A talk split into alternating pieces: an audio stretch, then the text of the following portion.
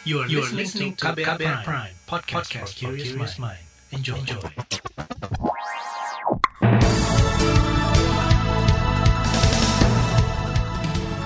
Selamat pagi saudara, senang sekali kami bisa menjumpai Anda kembali melalui program Buletin Pagi edisi Selasa 13 April 2021 bersama saya Sindu Darmawan.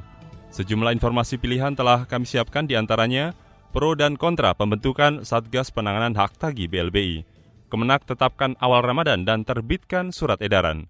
Korban gempa di Malang membutuhkan bantuan. Inilah Buletin Pagi selengkapnya. Terbaru di Buletin Pagi.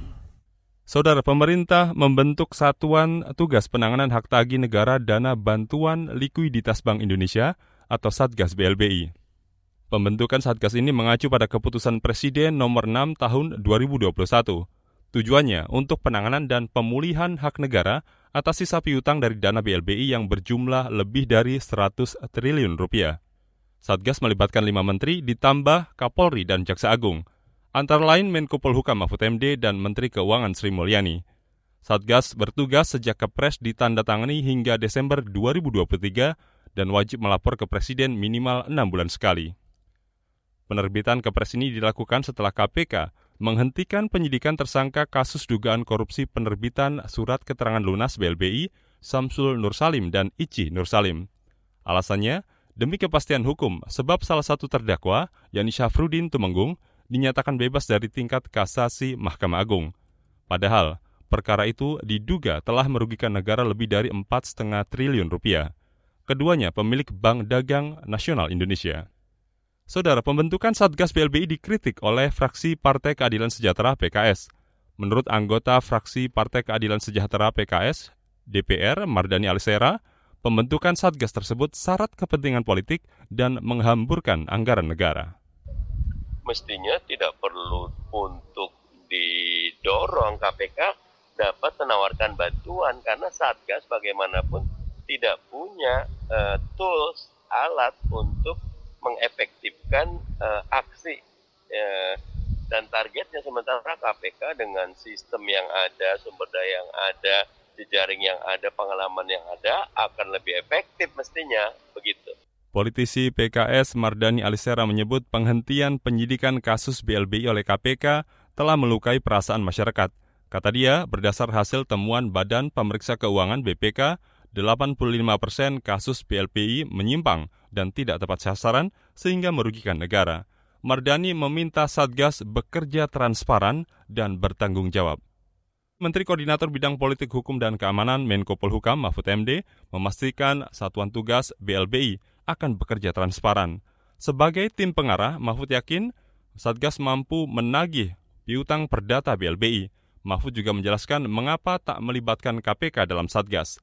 Menurutnya, KPK merupakan penegak hukum pidana bukan perdata nanti akan ada pemanggilan-pemanggilan, kemudian akan diumumkan uangnya berapa, yang bisa langsung dieksekusi gitu, seberapa besar gitu, kita nanti akan transparan kepada masyarakat. Mengapa saya katakan bisa langsung dieksekusi yang tidak? Karena begini, dari uang yang harus ditagih sebesar 108 sampai 109 T itu ada yang berbentuk sertifikat bangunan. Tapi barangnya mungkin tidak sesuai dengan sertifikat itu.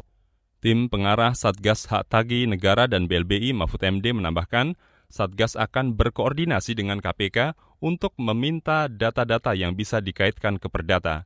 Hari ini Satgas Hak Tagi Negara dan BLBI akan berkunjung ke KPK dan meminta data terkait kasus BLBI yang telah di SP3. Wakil Ketua Komisi Pemberantasan Korupsi KPK Lili Pintauli Siregar mengatakan kedatangan Menko Polhukam Mahfud MD ke KPK mengenai rencana permintaan data-data terkait BLBI sudah dikomunikasikan dengan pimpinan KPK. Kata dia, KPK terbuka membantu memenuhi kebutuhan Satgas BLBI terkait data-data yang dibutuhkan. Dan tentu terkait dokumen, apakah kebutuhannya akan segera diberikan, tentu kita akan melihat apakah besok itu secara otomatis kebutuhan untuk eh, dokumen-dokumen itu bisa serta-merta. Pasti akan ada pertemuan lanjutan, mungkin ada PIC atau LO antara KPK dengan apa bidang Pak Menko tersebut. Dan saya pikir ini apa pun sepanjang memang kepentingan negara, KPK tentu akan dukung. Begitu Mbak.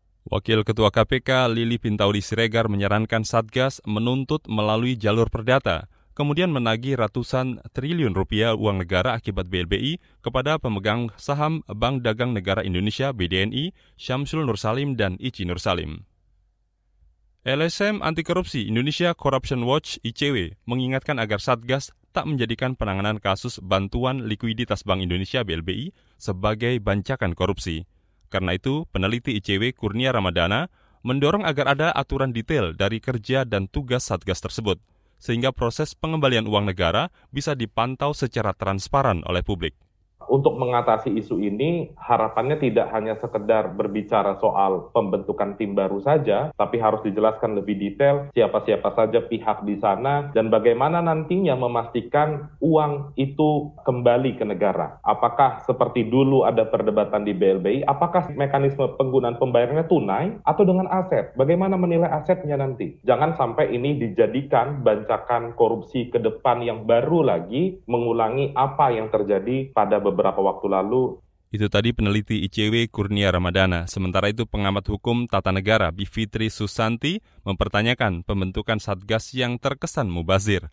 Menurutnya, saat ini ada lembaga penegak hukum lain yang sebetulnya bisa mengusut perkara BLBI. Selain itu, konsekuensi dari pembentukan Satgas adalah pengeluaran keuangan negara untuk hal yang tidak perlu. Saudara, informasi terkait tunjangan hari raya akan hadir usai jeda. Tetaplah di Buletin Pagi KBR. You're listening to KBR Pride, podcast for curious mind. Enjoy!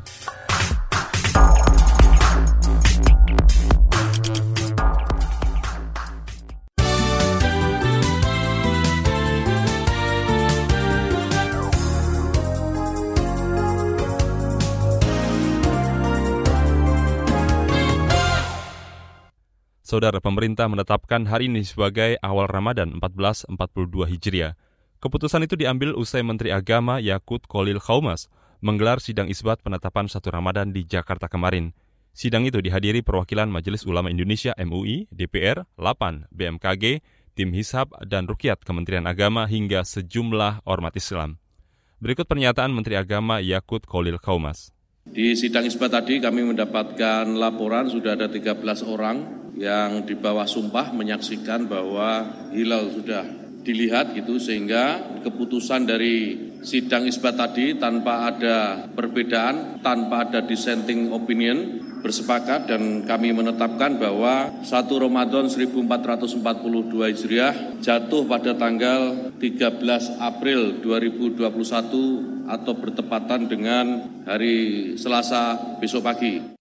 Menteri Agama Yakut Kolil Kaumas mengatakan penetapan awal Ramadan tahun ini selaras dengan keputusan Muhammadiyah dan Nahdlatul Ulama. Selain itu, pemerintah juga mengeluarkan surat edaran terkait pelaksanaan ibadah Ramadan saat masa pandemi, antara lain penerapan protokol kesehatan dan pembatasan kapasitas ruang ibadah. Pengelola Masjid Istiqlal di Jakarta tidak akan menggelar kegiatan buka puasa sahur bersama selama Ramadan tahun ini. Kegiatan itu ditiadakan guna mencegah penularan COVID-19.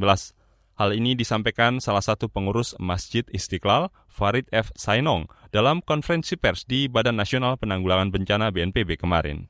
Istiqlal misalnya tidak menyelenggarakan buka puasa bersama. Tidak, sahur juga enggak, e, iktikaf juga tidak. Jadi iktikaf yang e, e, menginap atau bermalam di masjid itu tidak kita laksanakan tahun ini karena masih e, pandemi tentunya. Pengurus Masjid Istiqlal Farid Sainong mengatakan Masjid Istiqlal hanya dibuka untuk ibadah salat selama Ramadan dalam dengan pembatasan yakni 30% dari kapasitas penuh. Kata dia, Masjid Istiqlal hanya akan menampung sekira 2.300-an jemaah saja setiap harinya. Kita beralih ke soal lain. Serikat Pekerja menyambut baik keputusan pemerintah menerbitkan surat edaran Menteri Ketenagakerjaan tentang tunjangan hari raya keagamaan. Dalam aturan itu, pemerintah menyatakan pengusaha wajib membayarkan THR penuh kepada pekerja dan tidak boleh dicicil. Presiden Konfederasi Serikat Pekerja Indonesia KSPI, Said Iqbal, meminta Kementerian Ketenagakerjaan memberikan sanksi pengusaha yang tidak mematuhi surat edaran tersebut. Kami meminta seluruh pengusaha di Indonesia untuk mematuhi surat edaran Menaker tersebut. Bagi pengusaha yang tidak mampu di situ dinyatakan berunding secara bipartit dengan serikat buruh atau perwakilan buruh. Itu tadi Presiden Konfederasi Serikat Pekerja Indonesia KSPI Said Iqbal. Sebelumnya Menteri Ketenagakerjaan Ida Fauzia mewajibkan perusahaan membayar THR secara penuh dan tepat waktu paling lambat tujuh hari sebelum hari raya. Pemerintah memberikan keringanan bagi perusahaan yang tidak mampu membayar THR tepat waktu, namun perusahaan harus tra transparan kepada buruh mengenai kondisi keuangan perusahaan. Aturan ini dituangkan dalam surat edaran Menteri Ketenagakerjaan. Kita beralih ke informasi COVID-19. Pemerintah tetap melaksanakan vaksinasi COVID-19 selama Ramadan tahun ini. Juru bicara vaksinasi COVID-19 dari Kementerian Kesehatan Republik Indonesia, Siti Nadia Tarmizi menyatakan vaksinasi tidak akan memengaruhi kondisi tubuh umat muslim yang sedang berpuasa. Kita tetap menjaga kondisi kesehatan kita di masa berpuasa ini dan kita tahu bahwa kondisi tubuh kita tidak akan terpengaruh terhadap pemberian vaksinasi walaupun kita sedang dalam keadaan berpuasa. Juru bicara vaksinasi COVID-19, Siti Nadia Tarmizi mengatakan tidak ada persiapan khusus bagi muslim yang akan mengikuti vaksinasi saat Ramadan. Ia mengingatkan masyarakat agar istirahat yang cukup, mengonsumsi makanan bergizi dan seimbang sebelum melakukan vaksinasi.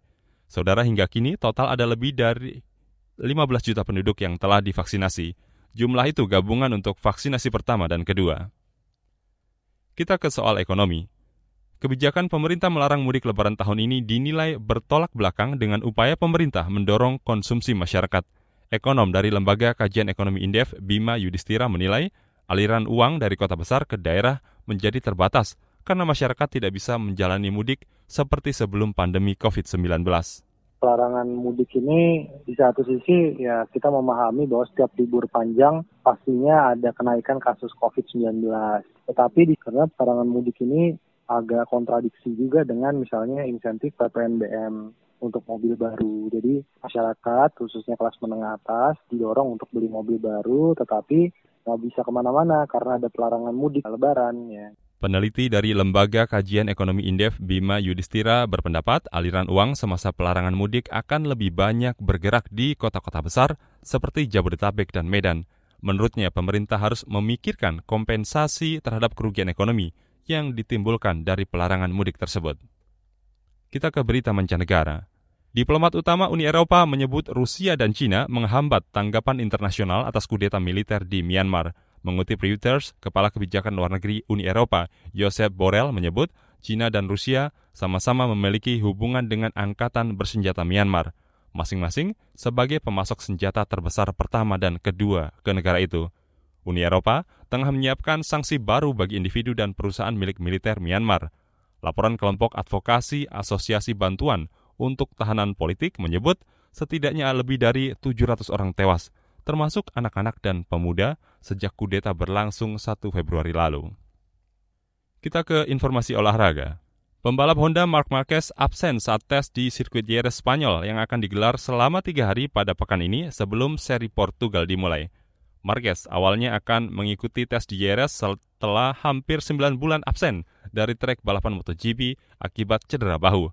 Namun pembalap asal Katalunya itu juga tidak muncul dalam daftar entry pada tes tersebut.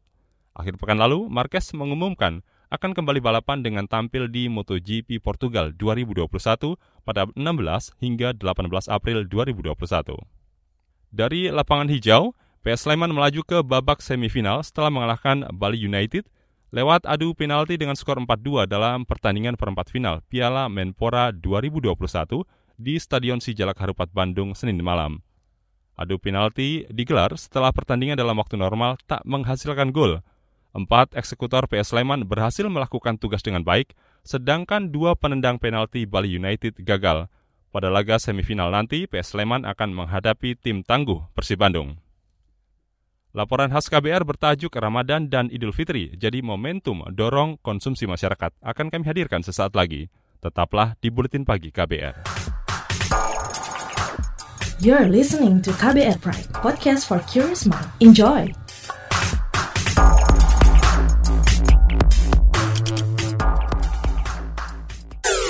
Commercial break. Transfer ke sini udah, bayar ini juga udah. Ke gue udah. Hih, Allah, pertumbuhan ekonomi tuh lagi melambat, persis kayak tabungan gue.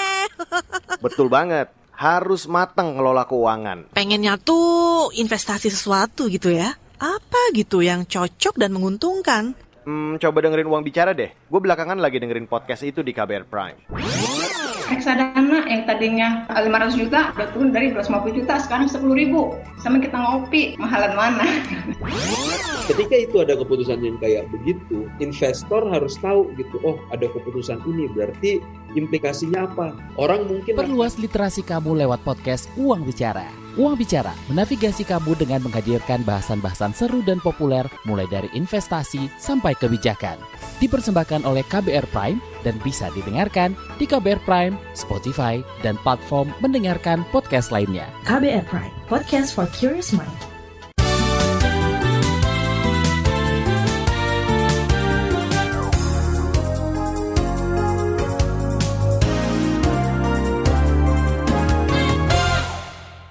Anda masih bersama kami di Buletin Pagi KBR.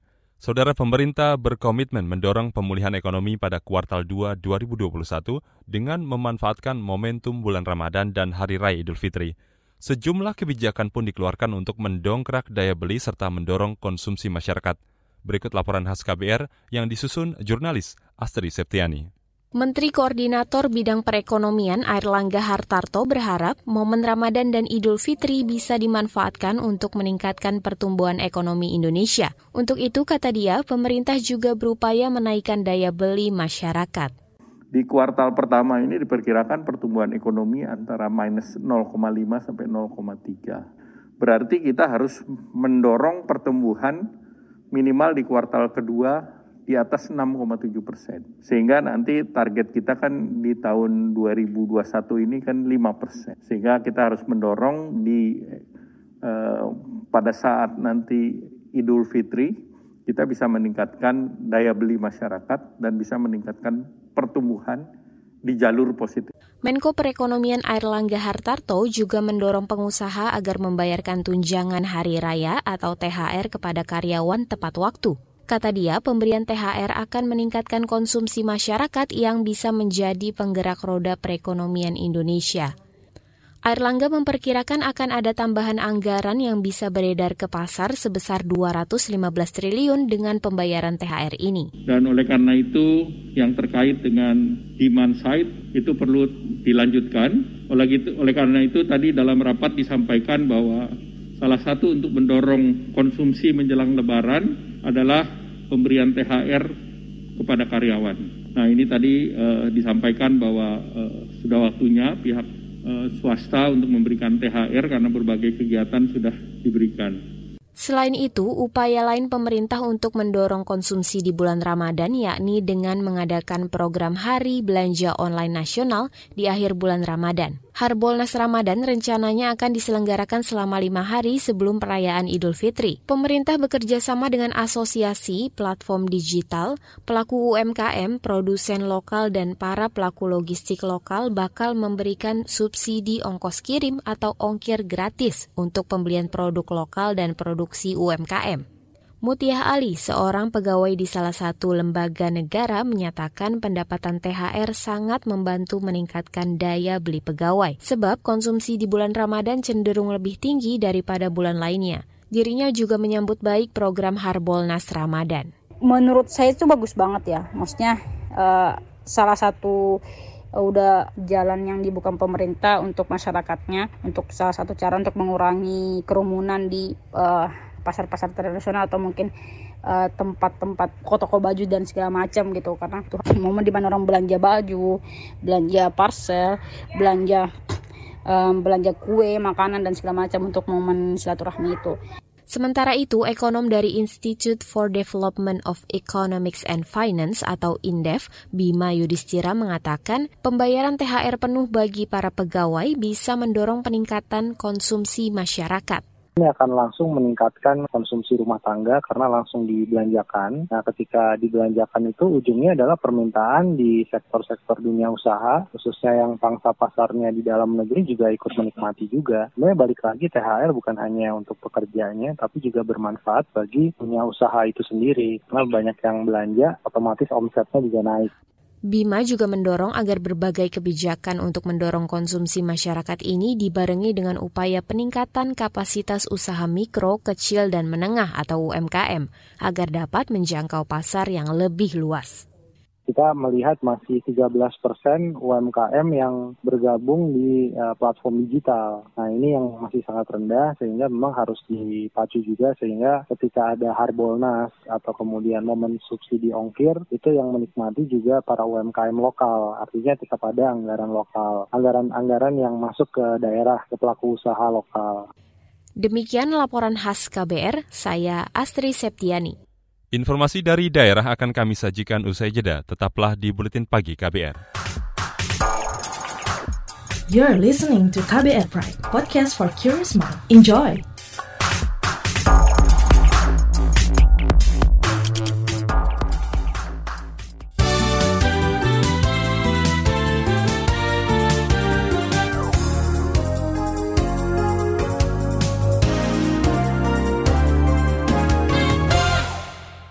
Saudara inilah bagian akhir buletin pagi KBR. Kita ke Jawa Timur, para pengungsi korban gempa di Kabupaten Malang, Jawa Timur membutuhkan bantuan untuk bertahan di pengungsian. Salah seorang korban terdampak gempa, Umbar Iswahyuti, mengatakan warga membutuhkan bahan pakanan, makanan untuk menyambut bulan Ramadan. Nah, saat ini dereng wonten makanan di rumah itu nggak ada air oh. jadi kalau mau masak ya takut pak kan hmm. di dalam mah nggak ada untuk makanan juga nggak ada harusnya waktu kerja bakti itu kan ada hmm. konsumsi atau apa hmm. kalau mau masak di dalam kan takut ada gempa lagi apa apalagi rumah saya kayak gitu mau masak ya nggak berani itu tadi salah seorang pengungsi Umbar Iswahyuti Saudara, gempa yang terjadi di, di Kabupaten Malang dan sekitarnya akhir pekan lalu menewaskan 8 orang dan 50-an orang luka. Gempa juga merusak lebih dari 2.000 rumah warga. Saat ini sekira 700-an warga mengungsi karena khawatir terjadi gempa susulan. Kita beralih ke Papua. Dinas Pendidikan Papua meminta jaminan keamanan terhadap para guru yang bertugas di wilayah konflik. Permintaan itu menyusul penembakan yang diduga dilakukan kelompok bersenjata terhadap dua guru di Kabupaten Puncak, Papua pekan lalu. Kepala Dinas Pendidikan Papua, Christian Sohilait, meminta aparat keamanan dan berbagai pihak melindungi dan menjamin keselamatan guru di guru di wilayah konflik. Kepada masyarakat dan lingkungan, mari berikan support dan dukungan kepada kepada guru-guru. Mereka ini tidak ada punya apa masalah apa-apa dengan semua semua siapa pun di situ. Jangan mencurigai sesuatu lalu nyawa menjadi taruhannya. Tidak boleh, apalagi seorang, seorang guru. Kepala Dinas Pendidikan Papua, Christian Sohilait, juga meminta guru yang bertugas di daerah konflik waspada dan segera mengamankan diri jika terjadi potensi konflik. Pekan lalu, seorang guru SD dan SMP tewas diduga ditembak kelompok kriminal bersenjata di Kabupaten Puncak. KKB beralasan guru SD dan SMP itu adalah mata-mata aparat TNI Polri. Saudara, informasi tadi menutup jumpa kita di Buletin Pagi hari ini. Pantau juga informasi terbaru melalui kabar baru, situs kbr.id, Twitter kami di akun @beritaKBR, serta podcast di alamat kbrprime.id. Akhirnya saya Sindu Darmawan bersama tim yang bertugas undur diri. Salam.